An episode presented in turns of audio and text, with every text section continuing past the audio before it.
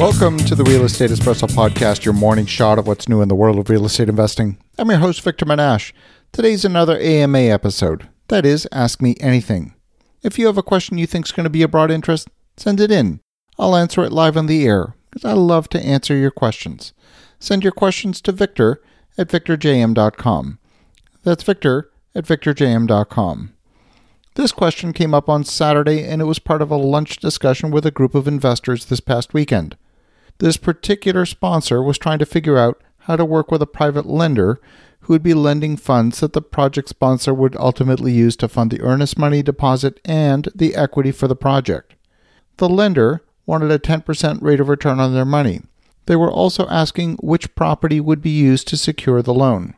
But the property hasn't been purchased yet. How can the sponsor convince the lender to keep the money available until it's needed so the 10% interest isn't being spent on money that can't be put to work yet? Well, this is a terrific question, and it's one that comes up very frequently.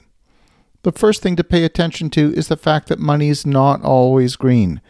Money always has an agenda. When I wrote the book Magnetic Capital, I found that raising money was straightforward when there's a perfect fit between the goals for the money and the goals for the project.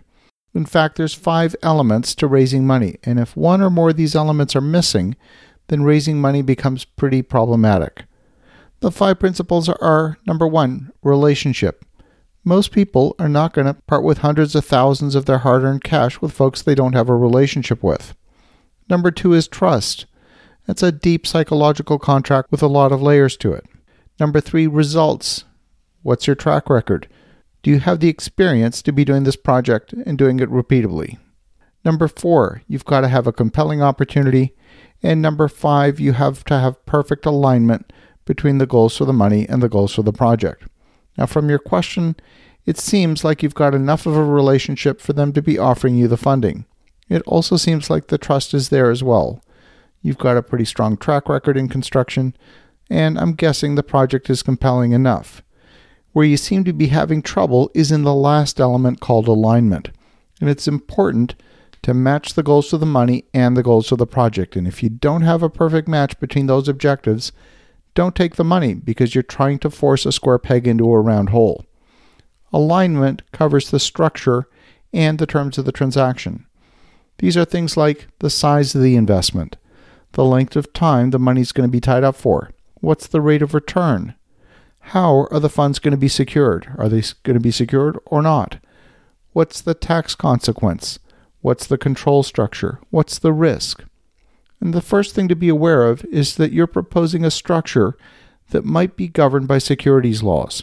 It's not my role here to provide legal advice. I'm not a lawyer, and I'm definitely not a securities lawyer. I recommend you get legal advice from a local securities lawyer. Now, anytime you have a situation where there's an active party who brings the effort, that's you, and a passive party who's bringing the money, you could be walking into securities territory. Now, you may qualify for one or more exemptions.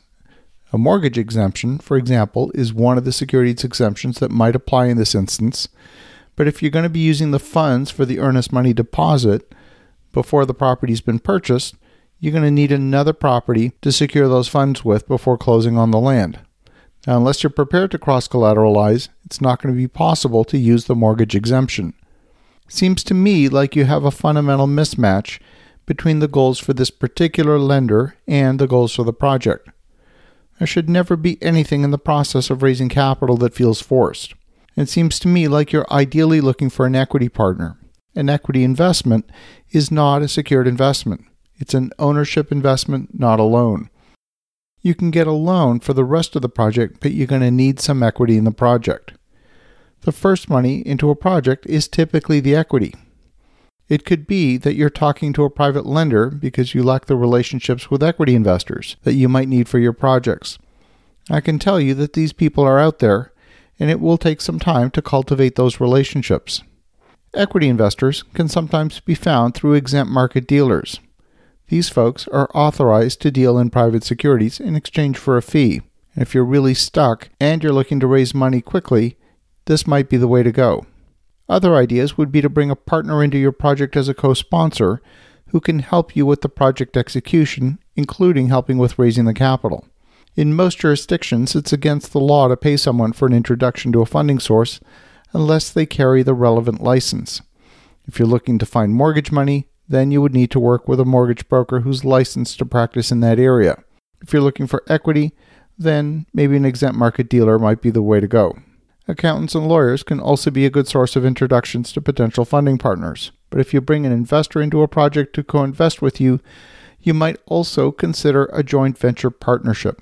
This could involve you investing a small amount of your own cash and involving the investor directly in decision making. That way, you're both contributing money to the project and all the partners are active in the venture they become a full partner in the joint venture, and then you don't have to worry about compliance with securities laws because a joint venture where all members are active is not a security. This is such a great question, and it's one that comes up frequently. Whenever you're looking to raise money, make sure you've got that perfect fit between the goals for the money and the goals for your project. Have an awesome rest of your day. Go make some great things happen. We'll talk to you again tomorrow.